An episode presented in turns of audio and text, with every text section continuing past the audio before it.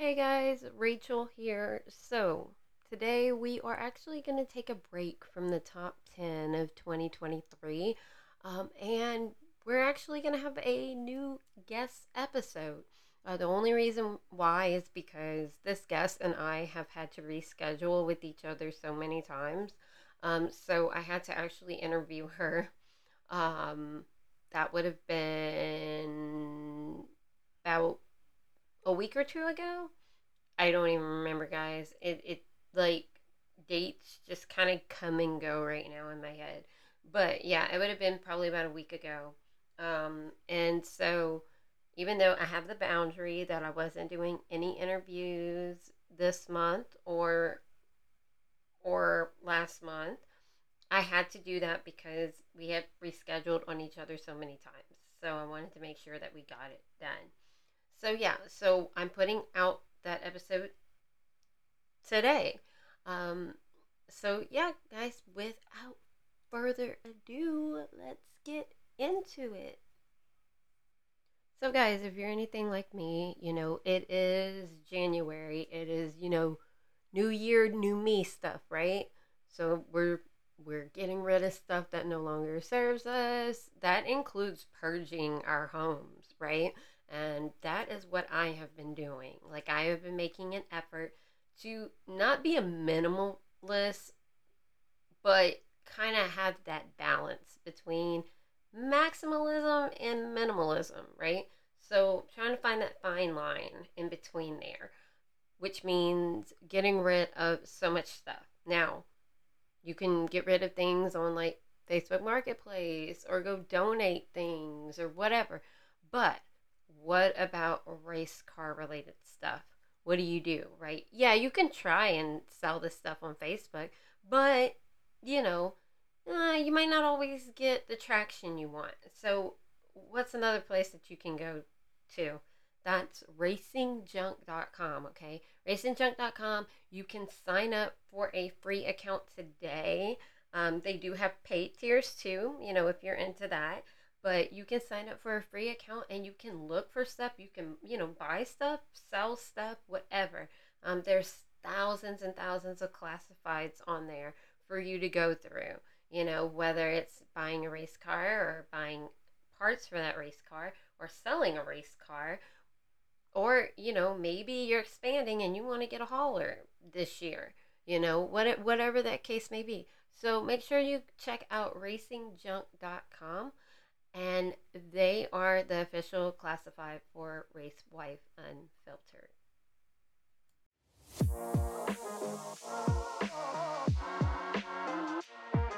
Welcome to Racewife Unfiltered, hosted by your favorite bougie racewife, Rachel Thornhill.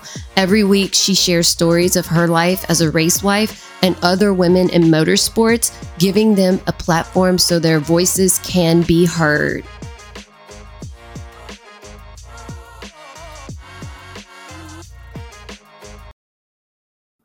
Hey guys, welcome back to Racewife Unfiltered. I am your host, Rachel Thornhill, and today we have a special guest with us. Uh, she is the senior writer for Dirt Empire magazine.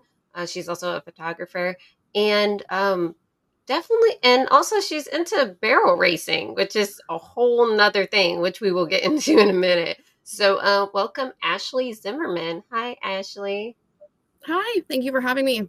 Yeah, no, not a problem. I'm glad that um, we finally get to talk. You know, I mean, everybody's schedules have been kind of crazy, especially getting close to the holidays. So, um, so I'm glad that we were able to actually finally connect and uh, and do this. So, but um, so you have a very unique background. Um, you know, between with horses and also racing. So how did you get into racing in the first place? Was it like something that your family was a part of and and then or you just got into it just randomly? So, um my dad was working at Farmall when he became friends with a man named Bob McNabb, and Bob was going to the races out at Knoxville. And so we live about two and a half hours from Knoxville. And so my dad started going and kind of got the itch, got addicted, and became a race fan. That was in the late 70s. Um, and so my mom and dad would, my dad worked third shift at Farmall as a welder, and they would leave on Saturday to go to the races. And then Saturday night, my mom would drive home while my dad slept so that he could work the next night at Farmall. Uh, and they did that for years before they got a camper. And then obviously I came along um, in 1986 to date myself. And they started taking me to the races when I was two weeks old. Uh, so I've grown up around Knoxville. Um, kind of a perk to the whole situation is that I grew up around the sprint car racing capital. Uh, my dad had the gift of gab, and wherever he went, he became friends with everybody. Uh, so I grew up camping next to Doug Clark, the flagman. I um, was the flower girl in Jeff Woodruff's wedding, who is the son of Kenny Woodruff. Um, I have my, you know, he was friends with the race director for the World of Outlaws, Bobby Jackson, for many years before Bobby passed away. He was friends with drivers, um, crew guys. We camped next door for the longest time next to a push truck driver. So I kind of got to see Knoxville from all angles really as a fan. Uh, really, honestly, I never realized until later on in my life that the aspect that I saw as a fan wasn't really quote unquote normal as a fan. Mm-hmm. Um, so I kind of just, I was a daddy's girl. I followed my dad everywhere, and that's how I got interested in racing was because I could relate to him and have conversation with him by paying attention to the races, and that's why I fell in love with it um, when I was 17. My dad passed away from a heart attack, but the month exactly prior to that, we lost Keith Hutton in a sprint car accident in Oskaloosa. And my dad and him were very, very close, very good friends. We ate breakfast with them every Sunday before we left to go home. And so that kind of hit hard with my dad. And um, that whole month between my dad's passing and Keith's passing, he kind of told me, like, oh, you know, if something happened to me, like all of the things that he would want to be done. And, um, you know, I'd always kind of grown up reading the Knoxville Nationals program and kind of always dreamt about being able to have some sort of affiliation with racing outside of I was never going to race a sprint car. um, so when my dad passed away, I actually wrote his eulogy, and that kind of sparked me to consider, you know, just how much I enjoyed writing and how much I wanted to be involved in that aspect of racing. I had by just happenstance gotten published when I was like 17 in a Midwest like northeastern PA newspaper uh, just by posting on Hoseheads on their website forum. And so that kind of also kind of motivated me to want to keep pursuing it more. Um, ironically, though, life has its way of like throwing wrenches into everything, especially when you're 17 and you lose a parent. Um, right. So I went to school for about a year towards my English degree. And that was when I decided that I just wasn't quite happy in the situation that I was in. And I wanted to pursue um, being involved with horses and more on the equine side of things and the ag side of things. I had not grown up around horses, but when I was in high school, worked for a lady who had horses and took lessons and kind of always dreamt of like, can I have my own horse kind of thing? And after my dad passed away, did get my own horse, but that was when I decided I was going to completely switch gears and go to school for equine science.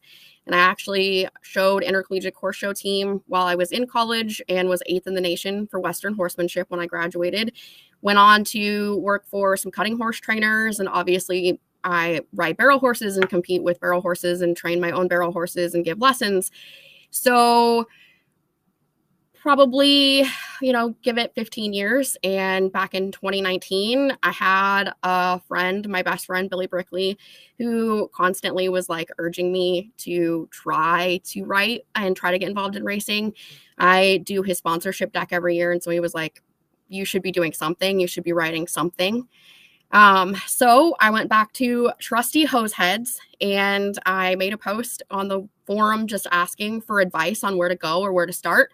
Figured this was my last ditch opportunity to no longer wonder what if. Um, mm-hmm. So I made a post and Justin Zoch actually reached out to me and said, Hey, send me some ideas. I would love to see if we could do something. And um, ironically, Justin Zoch was the announcer at Knoxville when I was growing up with Tony Bachhoven, and I had grown up reading his stuff in the in the program and in the newspaper at Knoxville. So it kind of was like a full circle circle moment for me. So I reached out to Justin and I went into the situation thinking this is probably a one-off thing, mm-hmm. um, but I'm at least going to get another opportunity.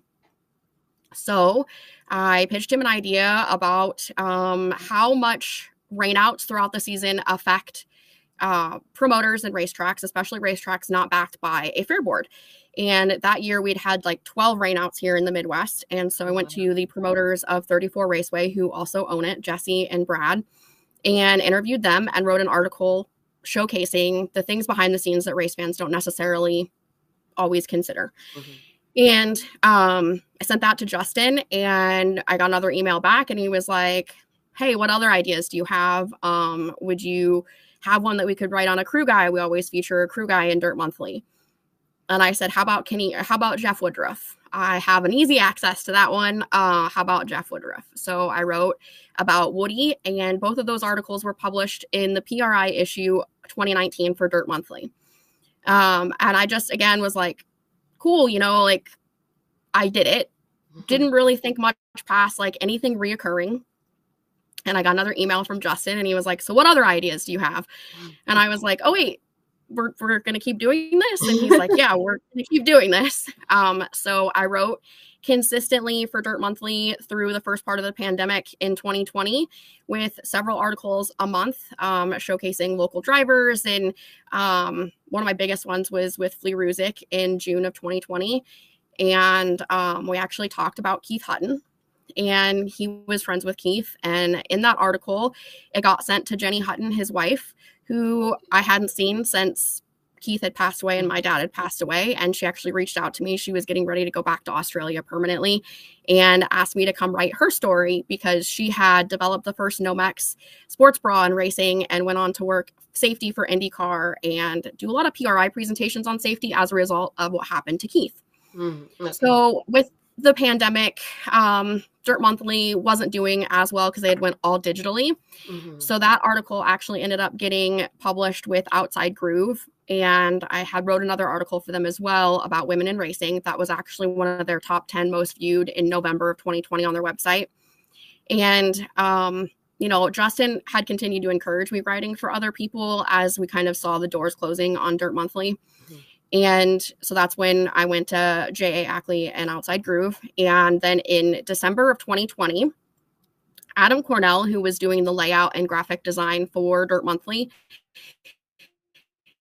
uh, who has several books published and is no stranger to publishing things, um, he actually reached out to me and said, Justin and I are going to create a new magazine called Dirt Empire with um, Dirt Monthly leaving. That leaves a big gap in publishing and writing for racing. Hmm. And he's like, we want you to come, we want you to come with us. Like, we can't do this without you. So that's how I became the senior writer for Dirt Monthly or Dirt Empire, sorry.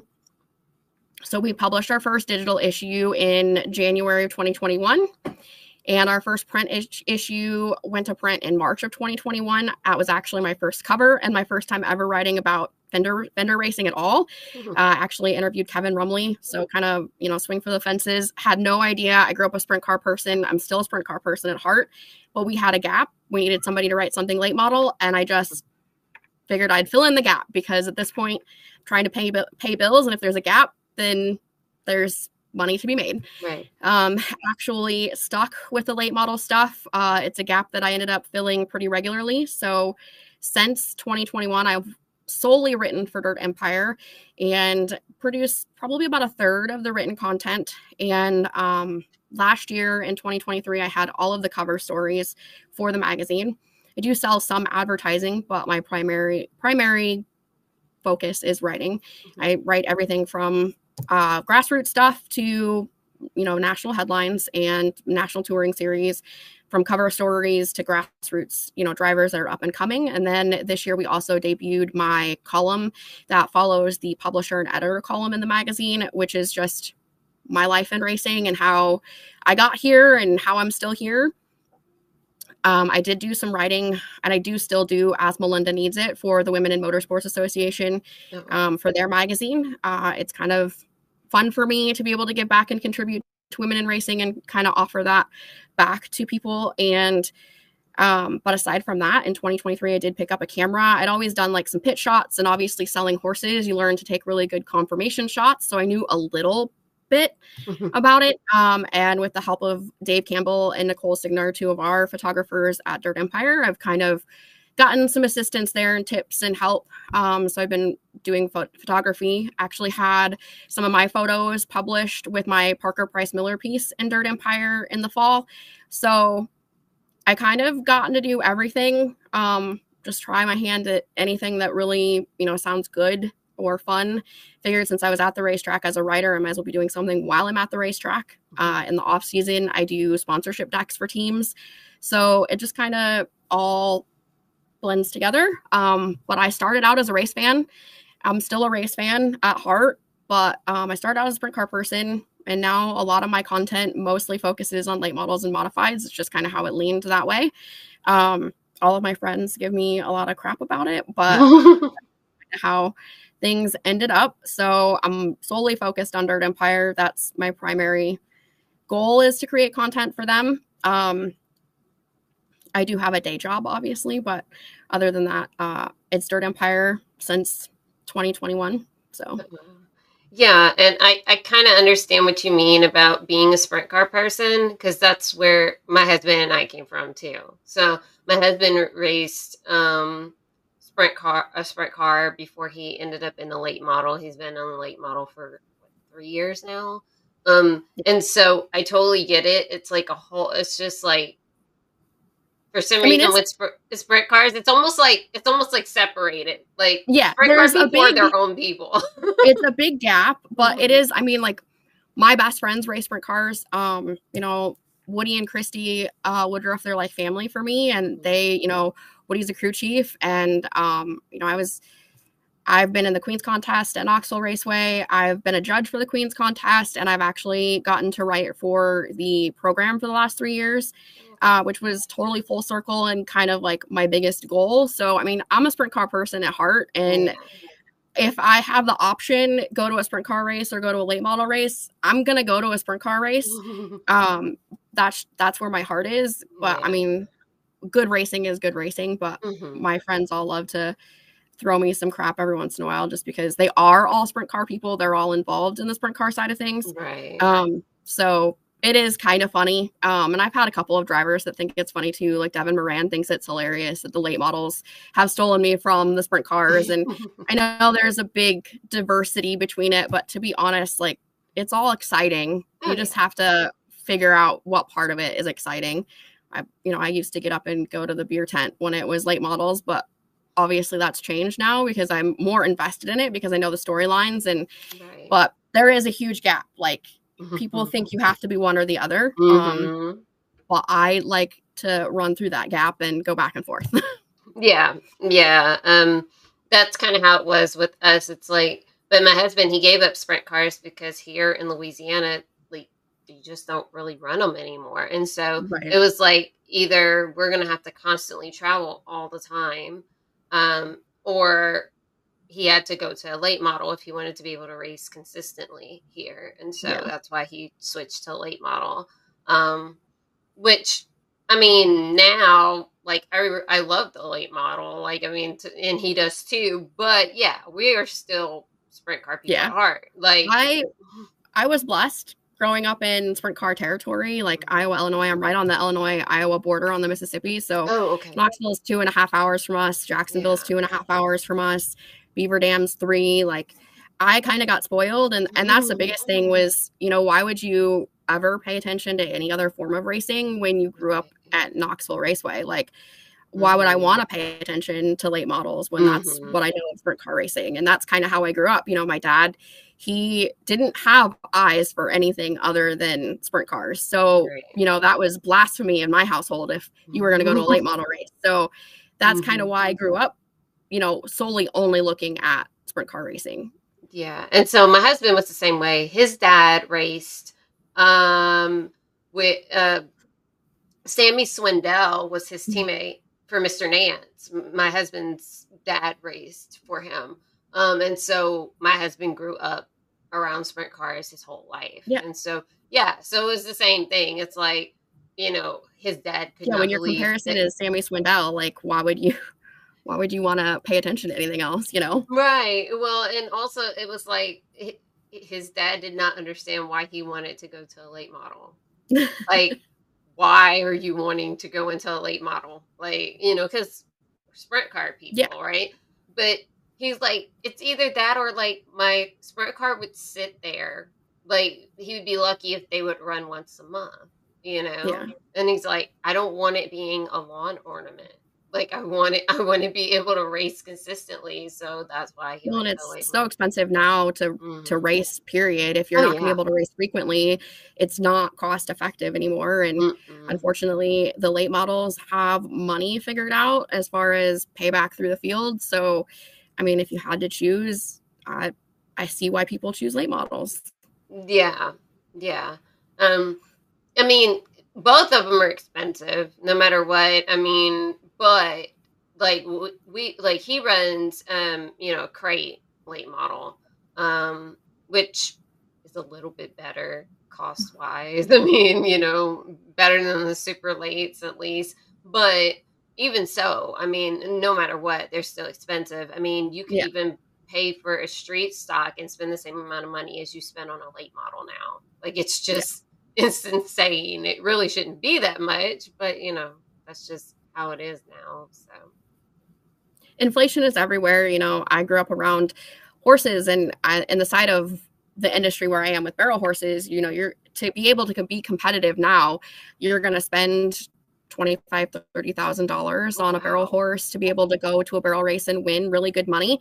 Um, so inflation has really hit our market too. A good rodeo horse to be able to compete on the top level is getting close to six figures uh, Oh, eight years ago it wasn't that much and that's the thing that i think shocks people the most is people outside of the horse industry you know you think of like oh i can buy a horse for like 500 bucks and you Mhm. could back when i got into horses um, but it's just not that way now. We've gotten so niche in how we breed things and breeding them for a specific purpose that it's it's the same way. The translation for inflation and how thing how much it costs to be competitive is so much the same and so relatable for me when I hear drivers talk about it because I feel the same thing. If I want to replace a horse that's competitive as a barrel horse in the 1D, I'm looking at $30,000. If my horse gets hurt, somebody, it's the equivalent to somebody wrecking you on the racetrack. You know, I get it when the drivers talk about it because Mhm. it is expensive to be competitive in anything. Oh yeah. Yeah, but I didn't realize that horses were that expensive.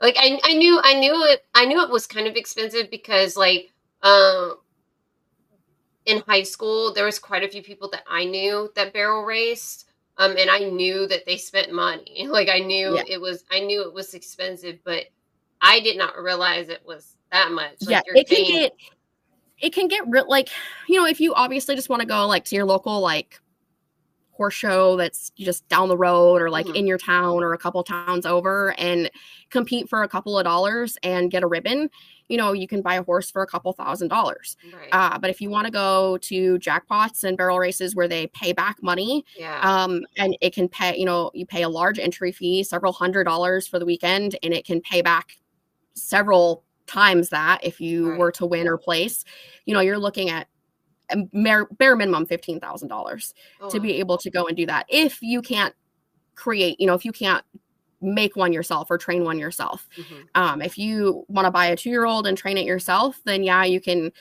you know, spend five thousand dollars and then spend a couple of years investing in their training and riding them every day and investing an hour a day. But even that, you know, if you have to send it off to a trainer, you're looking at twelve hundred dollars a month for at least a year to get a finished barrel horse. So it all at the end of the day equivalates. You have to value your time if you're going to be the one riding them. If you have those those skills and abilities, those things cost money too to to be able to do it. So it's uh I remember I was told one time that like having horses used to be a rich man sport. Like you had horses because you came from money. And I think that changed for a while. Um, but now it is, I hear it all the time that it's going back to be that same thing. That it's, if you want to have competitive horses, it's for anything, cutting, roping, anything. You, you really do either have to have the ability to make one or the ability to buy one. If you mm-hmm. want to just go trail ride, you know, you can do that for a couple of thousand dollars. But I think I'm too competitive to trail ride and be at peace. So it's barrel racing. But to be honest, even I focus so much time now between my day job and the magazine, whether it's writing interviews, sponsorship decks, advertising, photos, editing. I get to wave at my horses and I get to ride them occasionally, but competing has definitely been put to the side for me for quite a while.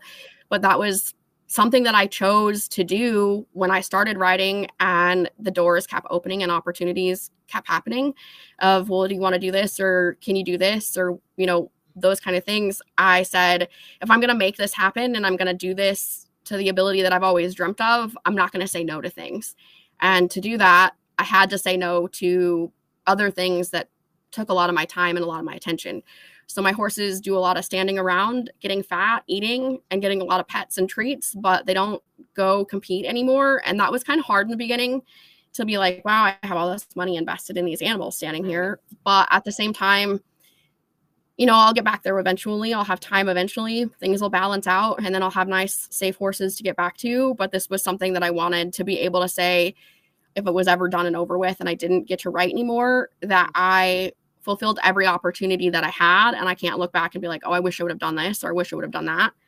So that was something that I always took into consideration because I already had that regret going in that I didn't continue doing this 15 years earlier. Uh, so I realized that I had to sacrifice things. I, I mean, I sacrificed a lot of stuff. My horses, times with friends, like that all becomes less of a priority. And luckily, I have a good circle around me that understands that you just don't see me until it's cold outside and there's snow on the ground. yeah, I understand that. Um, and you know, when you become passionate about something, um, yeah, you have to like you have to figure out that balance. Like, what am yeah. I possibly going to have to give up to be able to do this? And and you know, if it, and I totally relate to that because like that's what I had to do with the podcast. It's like, do I want to do this? You know, soon on a full time basis. So I have to figure that out. Like, what am I willing to sacrifice to be able yeah. to, you know, put more time and effort to this? Um, and yeah, and that's why I had to like start making sacrifices. It's like, okay, you know, after work, I'm working directly on the yeah. podcast. I'm not just, you know, doing random things, not watching yeah. just Netflix or something like that. During you know? you know, during the summer, I so I work uh, from home for customer service mm-hmm. um, for a company.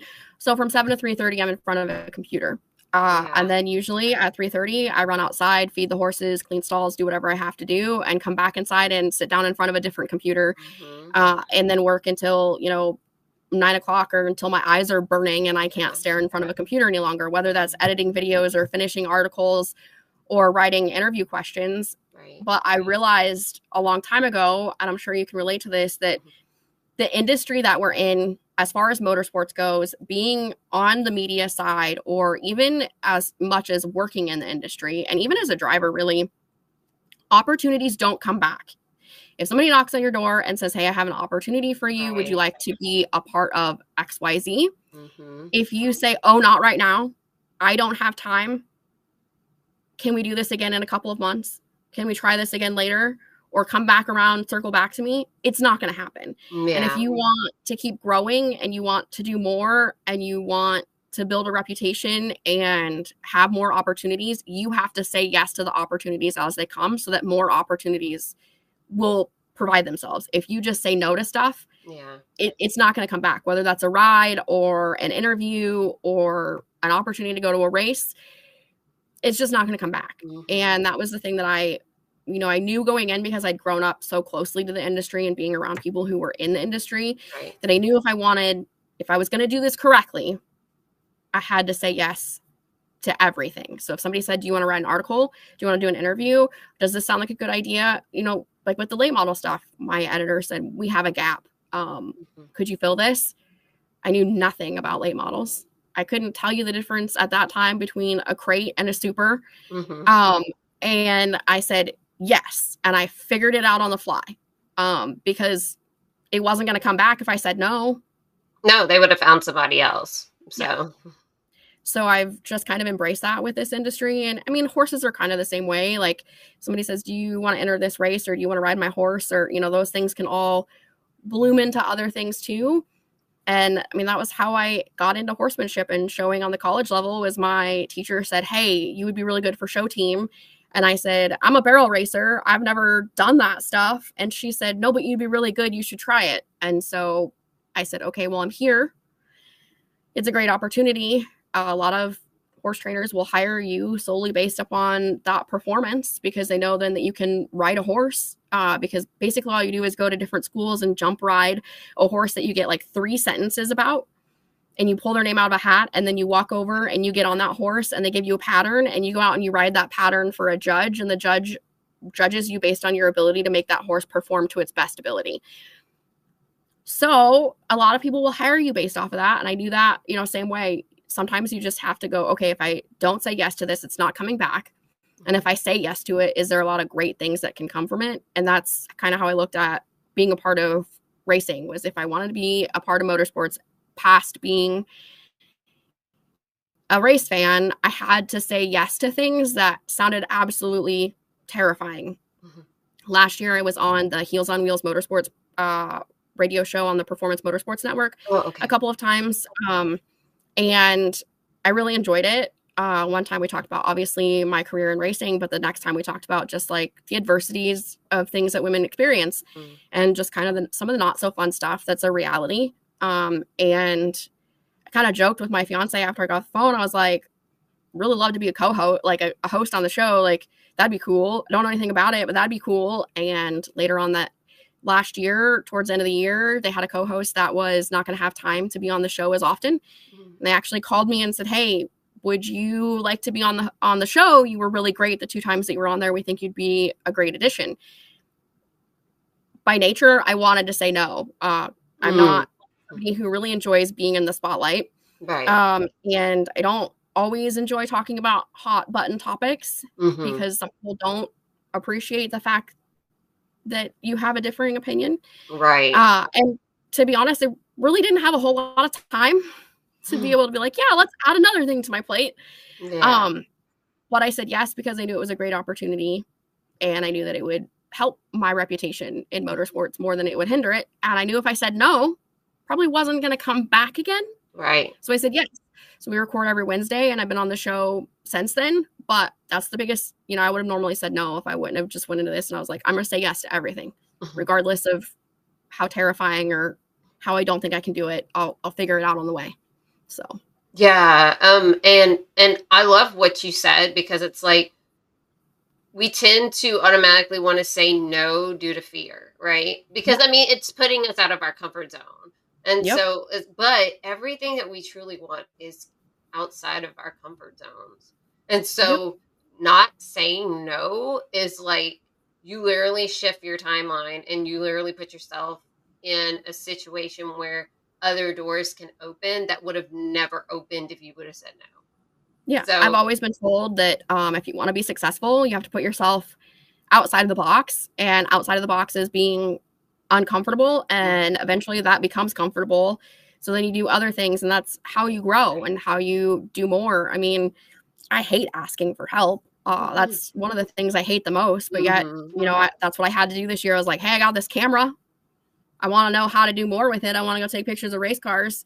Right. Uh, it's really uncomfortable, and some people, I don't. I got the feeling didn't really appreciate that I was doing that just because I already write so much in the magazine. and I think there was some insecurities by some photographers mm. out there, mm. but you know, it was something that I wanted to pursue and something I wanted to learn and and learn a new skill. So sometimes you do have to just put yourself out there for right. all of the things, people who support you and people who don't support you. Mm-hmm. And you that's the other part is you never find out who supports you until you do something that's putting yourself out there and uncomfortable. Uh, a lot of times when I interview like grassroots guys, they always tell me, "Oh, my story is really not that important. Like nobody wants to hear me tell how I got here."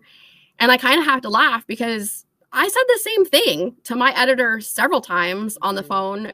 Justin was like, "You have a unique, unique voice. You should say you should share your story more." I'm like, "Nobody wants to hear about my story. I'm a race fan." And the truth is, like, I found out by sharing my story that a lot of people wanted to hear my story. And it goes the same for drivers. How do you know that people don't want to hear your story? Because you haven't told your story to anybody. And Mhm. as far as grassroots guys go, like your story is the best part about you. If you're not somebody who wins a ton, your story is the most marketable thing about you. exactly. You know, hundreds of people can read your story and relate to it and Mhm. live vicariously through you or see that their dream is accomplishable and that they can pursue it. And that's the best marketing thing you have. But I hear the same thing all the time. And you just have to put yourself out there so that people can actually say, like, I'm a fan of yours, or I support Mhm. you, or like, oh wow, I wanted to hear about that, but I didn't know how to ask, or Right. anything like that. Yeah, and also, um, and I, with grassroots people, period. Thing is, most of the time, there would have been no other way for their story to be known. You know, Mhm. so it's like, why not take that opportunity to share it? Because you know, especially if you might be looking for sponsorship or whatever, people Yeah. don't know who you are. So put yourself out there because you know, obviously, you don't have that media backing that like somebody that's in a larger racing organization would have where Yeah. they have that opportunity to be in front of media and be able to share Yeah. their stories and have big followings for people to know who they are People So- don't know that they want to support you and become a follower or even sponsor you if they Mhm. don't know what you're about or how you got there, or what your work ethic is like. Mhm. It's not one thing I really enjoy about racing now that we I think we've really grown from as a result of social media and of print magazines and just storytelling in general is that it's no longer about just your win column. You don't have to be the guy who's in victory lane every Saturday night for people to know who you are or to care about what you're doing or want to invest in your future. Mhm. They want to invest in your story and your relatability and how they can work with you and build a relationship.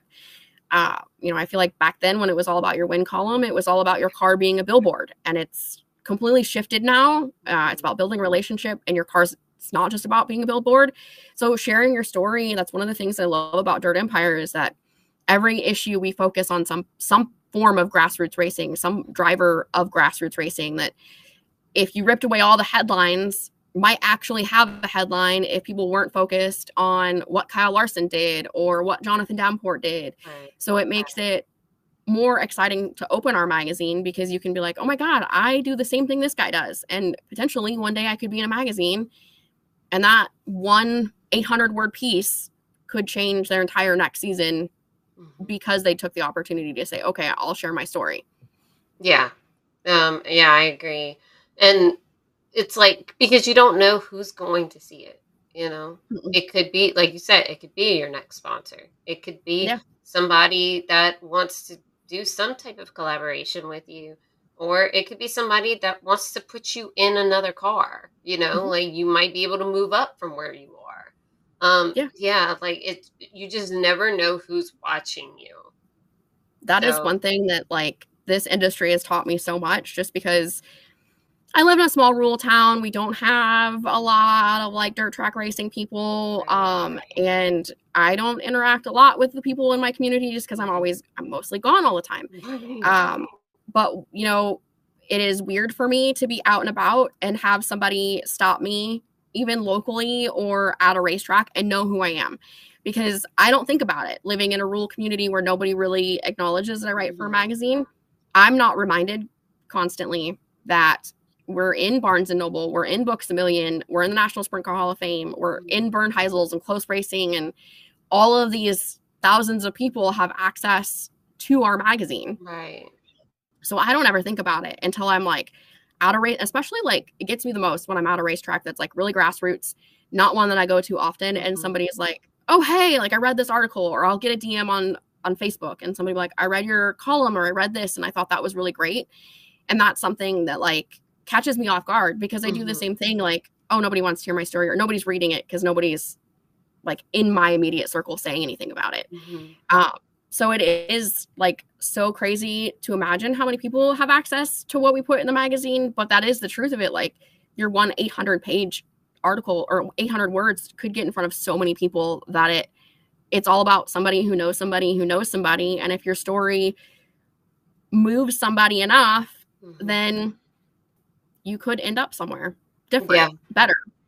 Oh yeah, yeah, exactly. Um, and I I think that's one great thing too about social media is that it makes it easier for you to be able to share your story because Yeah. not everybody you know picks up print anymore, right? And Right. so a lot of times you know people will see like articles on a website or whatever and they can share it too and that gives you a lot of exposure as well um, Yeah. and sometimes you know you'll just get random dms from people and stuff like that because they saw something on facebook or you know x. I keep wanting to say twitter but you know. I still Twitter. It's gonna be Twitter for me for right? It's like i don't care keep calling it twitter. I don't like calling It still it, says Twitter when you like go into the app agreement, and it's still Twitter. It's still Twitter. right it's still twitter.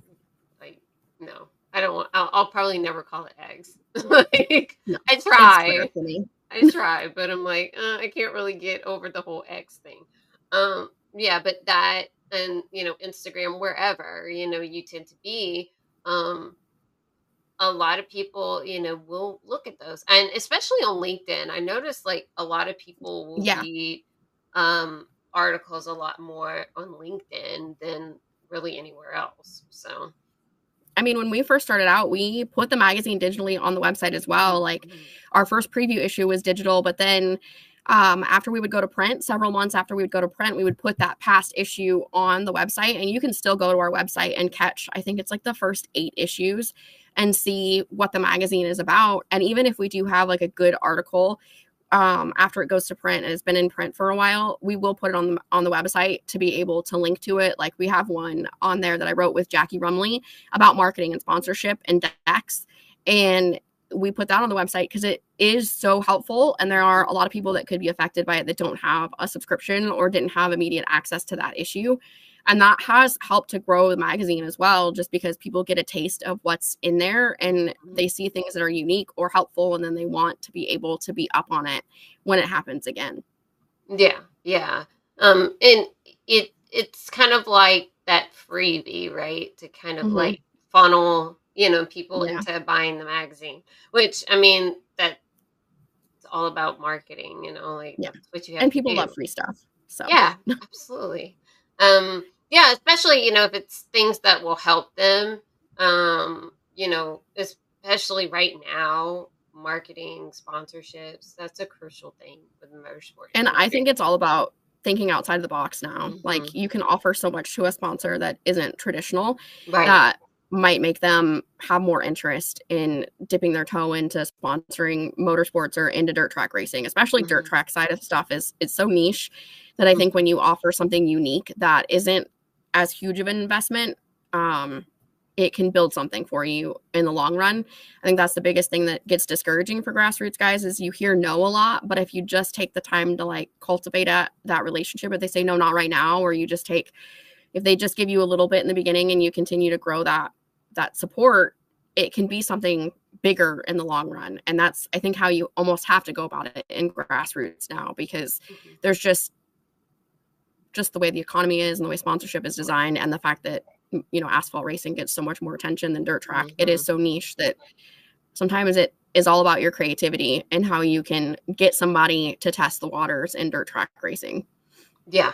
No, I I agree. And that's kind of like what we're doing, like what my husband and I are doing with his car, because that's why I offer it as part of my sponsorship packages for the podcast. Like they automatically get that. They automatically get to be on the car for a minimum of a season or longer, depending on what tier they purchase. But yeah, and so they get that social media posts, all different kind of things because, you know, I mean, you have to be different. Like you can't, you know, they, you know, they get to advertise. Yeah. Like the ads will be on the podcast. It'll be all over the place. Like we had to think outside the box because it's like, oh, well, I get yeah i mean this, we do the this, this, this. Yeah. yeah we do the same thing you know we offer um, advertising the magazine but we also and within that you get on the website and you get on our social media and i think we have something in the works or worked out with MyRacePass as well so we try to do the same thing where you're getting multiple opportunities or a Mhm. multitude of opportunities um, even in the magazine we offer qr codes so that like say you have a you know a video of a product that you want people to see it in action or mm-hmm. you know you want it to link directly to your website we try to offer a variety of different options so that way you're getting the most out of your investment in advertising and not just just a picture because how many how many times people flip past an ad and they're just like oh whatever mm-hmm. so we try to offer as many different avenues as possible yeah yeah um well and plus like now you there's no reason that you should not invest in social media marketing period like oh, you, you have to now like it there, there's no if you're a driver and you don't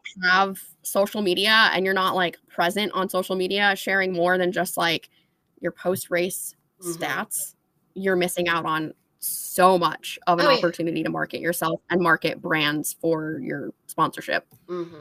Exactly. Because then you don't have to just like have them be on your car. You can do way more. Like you can do yeah. videos, you know, of reviewing their products or whatever. Like you can do that. You can do YouTube. You can do there's so like you can almost be you can become a content creator and be a racer at the and same time. You almost have to like you yeah. have to think of yourself as a brand mm-hmm. and working with other brands and less right. is like oh I'm a driver and they're investing in my car. You have to look at it anymore as like how can I brand myself mm-hmm. and market myself and create content for them versus just putting their name on my car.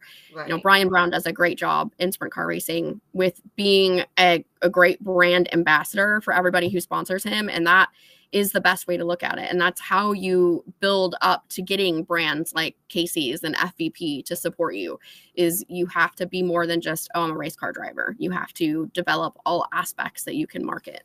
Yeah. Yeah, I agree. And also, you know, it helps you build a better relationship with your sponsors so they stay. Because mm-hmm. like that's the biggest thing. It's not that it's not getting the sponsorship it's keeping it.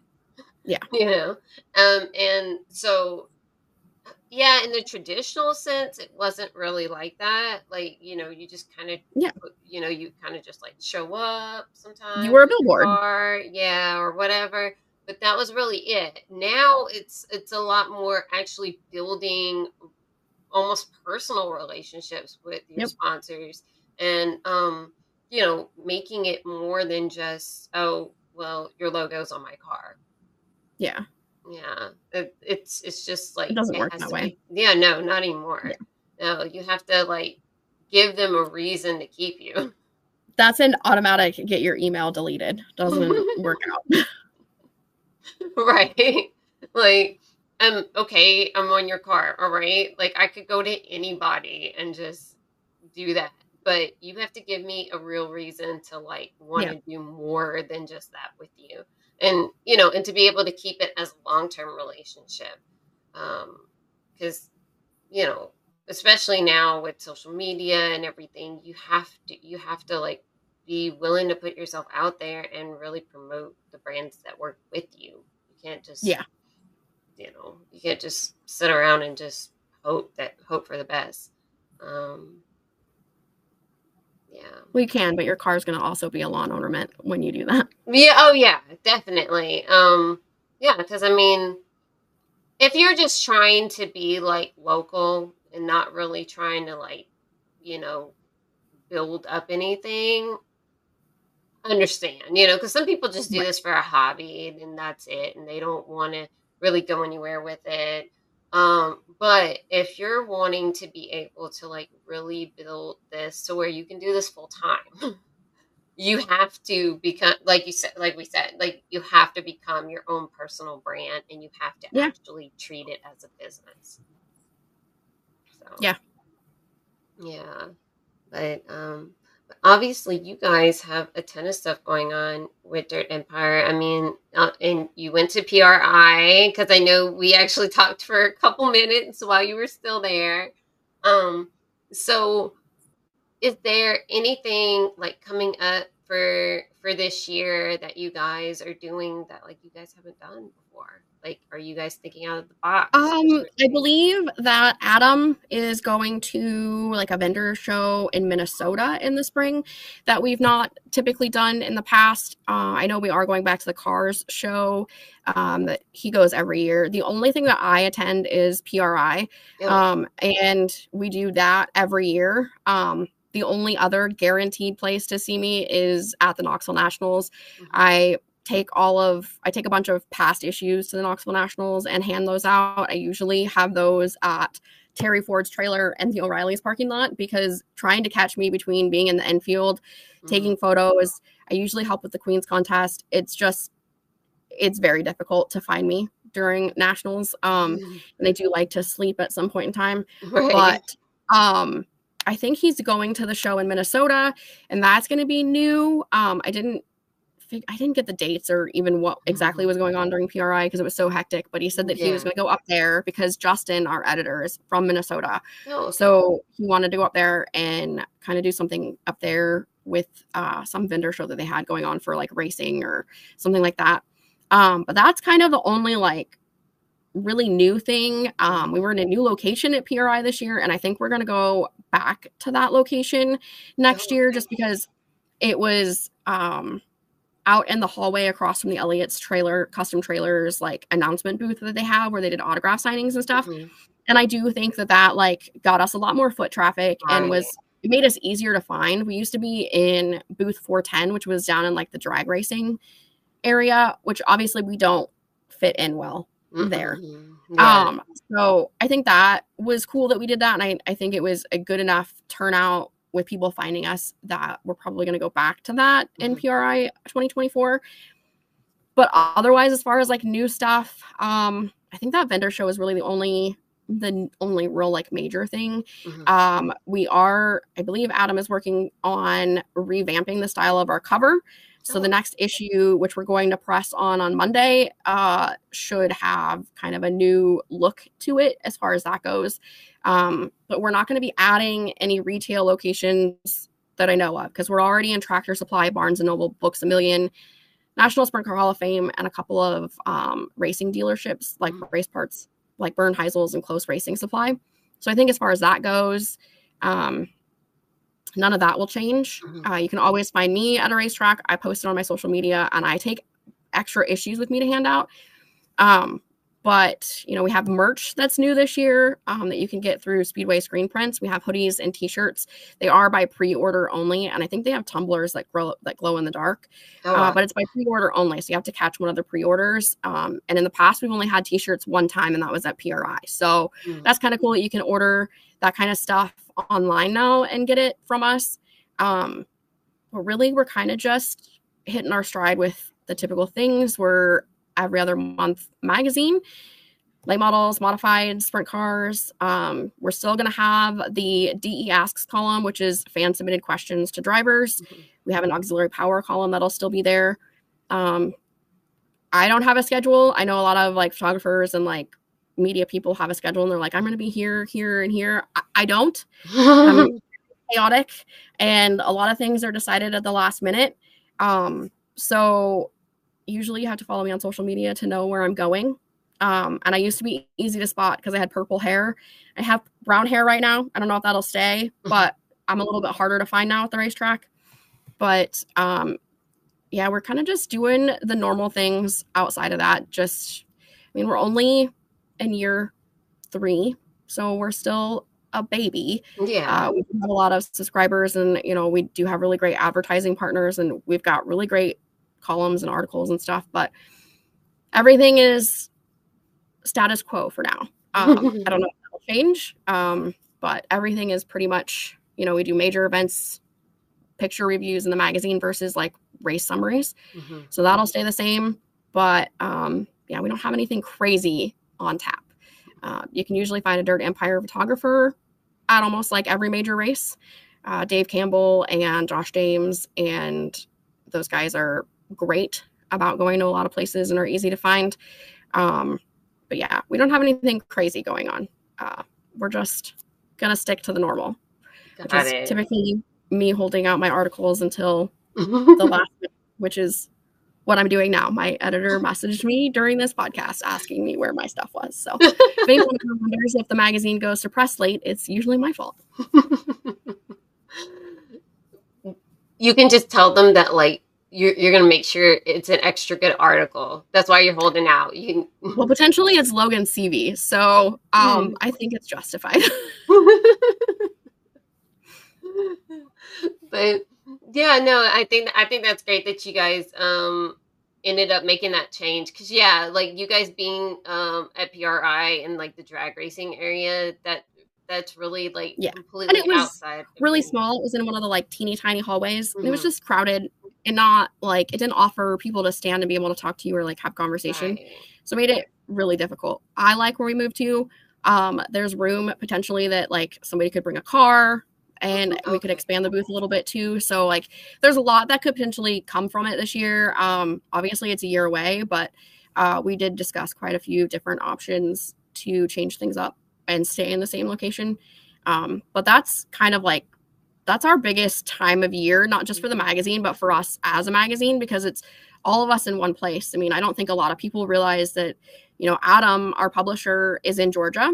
Oh. Uh, he's based out of Brunswick, Georgia, and he has the main office in Brunswick. Um, but my editor, Justin Zoch, is in Minnesota. Um, I'm in Illinois. And obviously, all of our photographers are freelance, so they're kind of everywhere. Uh, so, like, the only time that we're all in one spot and can actually like talk outside of a group chat or a group message is at PRI. So that's our biggest thing every year and the thing that we like look forward to the most just because it's the one time that we get to be like, "Oh yeah, we did good with this," or you know, this mm-hmm. happened and stuff that you kind of get gets lost in emailing back and forth and like planning and stuff. Um so yeah, we're our biggest thing is PRI. Yeah, and that makes sense and also from a team building standpoint too because you guys get to be all in the same place and yeah. you can actually like build your actual relationships and it's not just always through like a zoom call right yeah you yeah. know so yeah you guys actually can hang out with each other and do things together. So, we always go to dinner and um, catch up on stuff i mean you just lose a lot of stuff that happens like throughout the year mm-hmm. when you're trying to focus on like what articles are you doing or who's submitting photos or you know there's a lot of stuff that becomes more priority than telling stories or like cool stuff that happens in the racetrack so it is fun to like get together and and that's kind of our priority point is like getting together and be able to talk to race fans about the magazine while not trying to also do other stuff at the same time. You know, I don't get a whole lot of time like during nationals. I had a lot of people stop and talk to me, but like I'm going 12 different ways or I have a camera in my hand and that's how a lot of us are like we have a lot going on, so it just makes it difficult. So our biggest thing is PRI every year. Yeah, yeah. Um, I definitely had FOMO looking at everybody's stuff from PRI this year, uh, you know, this past year. So I'm, I'm, that is my goal is to go to PRI this year. Uh, it'll be my first time. So Adam always messages me in like November and he's like, um, are you still going to PRI? And I'm like, uh, duh. yeah, I'm going to PRI. Like, I put in my PTO request the year before when I got back from PRI. So yeah, I'm going to PRI. Like he always asks it like I might change my mind, but now that I've been so mm. many times, like it is just cool to be in like one spot. And oftentimes, like that's usually like one of the first times I actually get to see a driver face to face. Like I, all my interviews are over the phone or through email or you know like so that's usually the first time I actually get to like physically thank somebody or like put a mm. face to the name and like build an actual relationship out of the conversation that we had. So like PRI is just a lot of fun to like see the culmination of everything and it's cool to have that reminder of like, oh, I actually did all of this stuff this year. yeah, exactly. And like and that's kind of how I feel too. It's like most of the people that I interviewed on the podcast, they all went to PRI. Yep.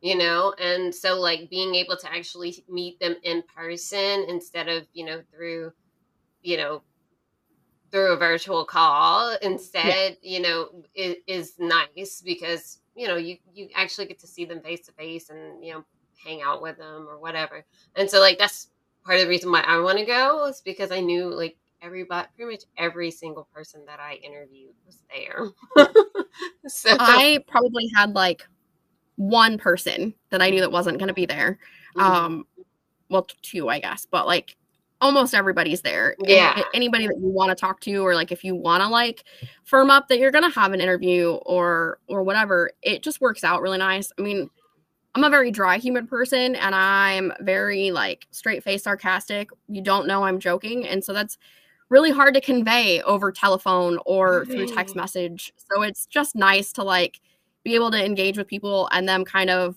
be like, "Oh yeah, okay, she was joking." Mhm. not you know so it's nice to just be a pri and like have that catching up uh, now that i've been um several times i don't know that i would not go i mean it's right. exhausting but it's a lot of fun at the same time Yeah, yeah. Um yeah, I mean I'm definitely looking forward to going more for like, you know, networking purposes and also um, you know, one of our sponsors already told me I could, you know, do podcast episodes from their booth if I want to. You know, so like I mean, so there would be things for me to do. I wouldn't just be going just well to, this like- year they had a podcast stage too where they invited specific podcasts on and you got to Oh. do a podcast live from the pri like podcast booth and it was actually a pretty fancy booth i walked past it um, a couple of times and it was actually honestly really cool and i thought that was kind of unique because like how many times do you get to actually do a podcast face to face and how Right. enticing is that if you had somebody that like you were really wanting to do an interview with Mhm. like probably not going to turn you down if they get to do it at PRI and Right, the PRI exactly. booth. Like there's just a lot of opportunity there, and I thought that was cool that they kind of got that like ingenuity and that idea. Yeah, no, that's neat. Um, yeah, and I mean that that's really cool because like you said, yeah, sometimes that might be the only way you could actually interview that person because Yeah. you can actually talk to them face to face and be like, "Hey, you know, do you do you want to, you know, do this podcast interview?" Because a Yeah. lot of times, especially depending on if they're a bigger person, you tend to have to deal with PR people and you have to like kind of go through them and a lot of times they can turn you down even though the other the person might not have actually turned Right. you down Well, and it- from a marketing standpoint, there's so much opportunity there to be like, oh, this is my PRI podcast. Like, you know, we do that a lot with our issue. We have an issue that goes out every year at PRI. And so that's a Oh, huge marketing standpoint to us because we hand that issue out for free at PRI to anybody who wants it. And then PRI has it in their kiosks where you can get it for free. And from a marketing standpoint, it's a huge opportunity to get into the hands of people who might not otherwise ever see your product. Right yeah yeah and see that would be pretty much my thing it would do like live podcast episode at pri because i mean it makes Yeah. total sense right like doing that during the week the weekend so yeah because I know there was people there that I probably never would have had the opportunity to interview, you know. So, but yeah, so that's definitely a goal for me this year is to get to PRI for sure. Cuz yeah, when I saw everything that was going on between Facebook and LinkedIn, I was like and and some some on Instagram, but not so much. It was mainly LinkedIn though. I'm like, Yeah. man, I've got to get there next year. like I've got to. My husband has been I laughed a lot because I had friends who would message me and be like, "Oh, did you see this on social media?" And I'm like, "No, No. I'm right. Like, I'm running around every which way. Like, Yeah. I have no idea what's going on on social media." hmm Yeah, and my husband's been before, but I mean that was many years ago. I think he was like a teenager at the time. Like I mean, it- yeah. And so, but he he told me he's like he's like, "Do you want to go?" I'm like, "Is that even a question? Like why why are you even asking me this? Because of course I want to go." And so yeah, Right. we're pretty much pl- uh, planning to do that uh this you know this year. So yeah, I'm I'm excited, looking forward to it because then I get to meet you. I get to meet all different a bunch of different people that I've been able to um, you know, interview already. And so that'll be neat, like being able to catch up and stuff. So yeah.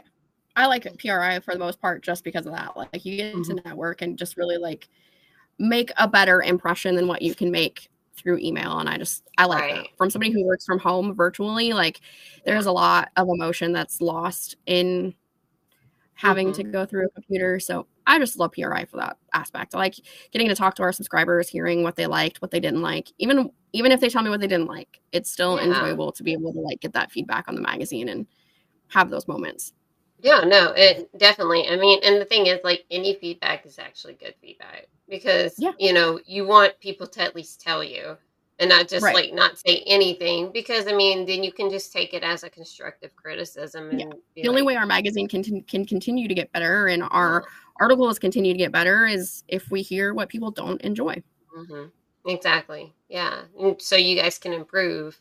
You know, I mean, because that, that's what you want. It's growth. And in order to grow, you have to be able to constantly improve and evolve. And you only get that from, unfortunately, sometimes it's the negative stuff, right? You Yeah. know, that's going to actually make you grow. Um, so yeah, no, I don't I, I don't blame you guys for wanting to hear that. And um and not just that, it's just it's just nice to be able to hear from people that are, you know, subscribed to your magazine anyway. Yeah. Um, because, you know, not everybody is comfortable like sending DMs or, you know, doing Yeah. things like that. And some people would rather tell you in person. So Yeah. yeah. Yeah, no, so I mean, it sounds like you guys have a lot going on for this year, um, especially like with PRI, and then you've got that vendor show in Minnesota that's going to be coming up, and and obviously when racing season finally starts for some areas, because I know you know with dirt, especially in certain areas, it has not started back up yet. You know, most Well, I mean, the Chili the Bowl's coming up, but yeah. But outside of the Chili Bowl, there's a lot of places that have not started racing season up again yet. I know for us, it doesn't start until March. Um, but yeah, definitely um, the off season can be kind of rough for I feel like there's really not an off season now, but that's just because I still have to generate content. yeah. So it doesn't feel much like an off season. I was interviewing Nick Kaufman the other night and he said the same thing. He's like, there's really not an off season. So I think it just depends on like how you look at race season. Um, Mhm. There's always something to be streamed, but yeah. it doesn't feel like there's much of an off season. I feel like I never run out of uh racing type questions even in the off season Mm. where you're like, okay, so what about your next race? Because there's always seems like now drivers are always planning for something. Mhm. Um, whether it's the Tulsa shootout or the Chili Bowl or Yeah, the dome, you know, there's a lot of stuff that I feel like a lot of people are still involved in, even when it's not outdoor season. hmm Yeah, yeah. Um, yeah, but if you're somebody that's not doing those bigger races, then yeah, you're kind of sitting until probably about March, you know. Um, you know, just working on the car or whatever. And that that's about it until March. Um, especially more local people that like don't really race like big stuff. Um, but yeah, because that's kind of where we are. It's like we're just kind of waiting around, just waiting for the season to start. But um, yeah, we have to get like the car wrapped and stuff. That's pretty much what we're having to work on before we can put everything back together. But um, but yeah, no, I'm so glad you came on and shared your story because you have an amazing story. It's so different, you know, especially with like the horses and everything, which I think is amazing that you you know that you did that but you kind of you know put it on the back burner but that's okay um because you know you're doing something that you still love to do which you know is racing racing has been a part of your life for so long i mean since two weeks old i mean yeah it's ingrained in you you know and it's kind of how it is with my with my daughters you know like racing was ingrained into them because i mean my youngest was almost born at a racetrack. Like, yeah, I was like going, like, I was, my water broke. So, like, because I was, I, my husband was racing karts at the time. And so, yeah, that happened while I was out there. But, uh, so yeah, so she definitely got, since the womb, she was around racetracks.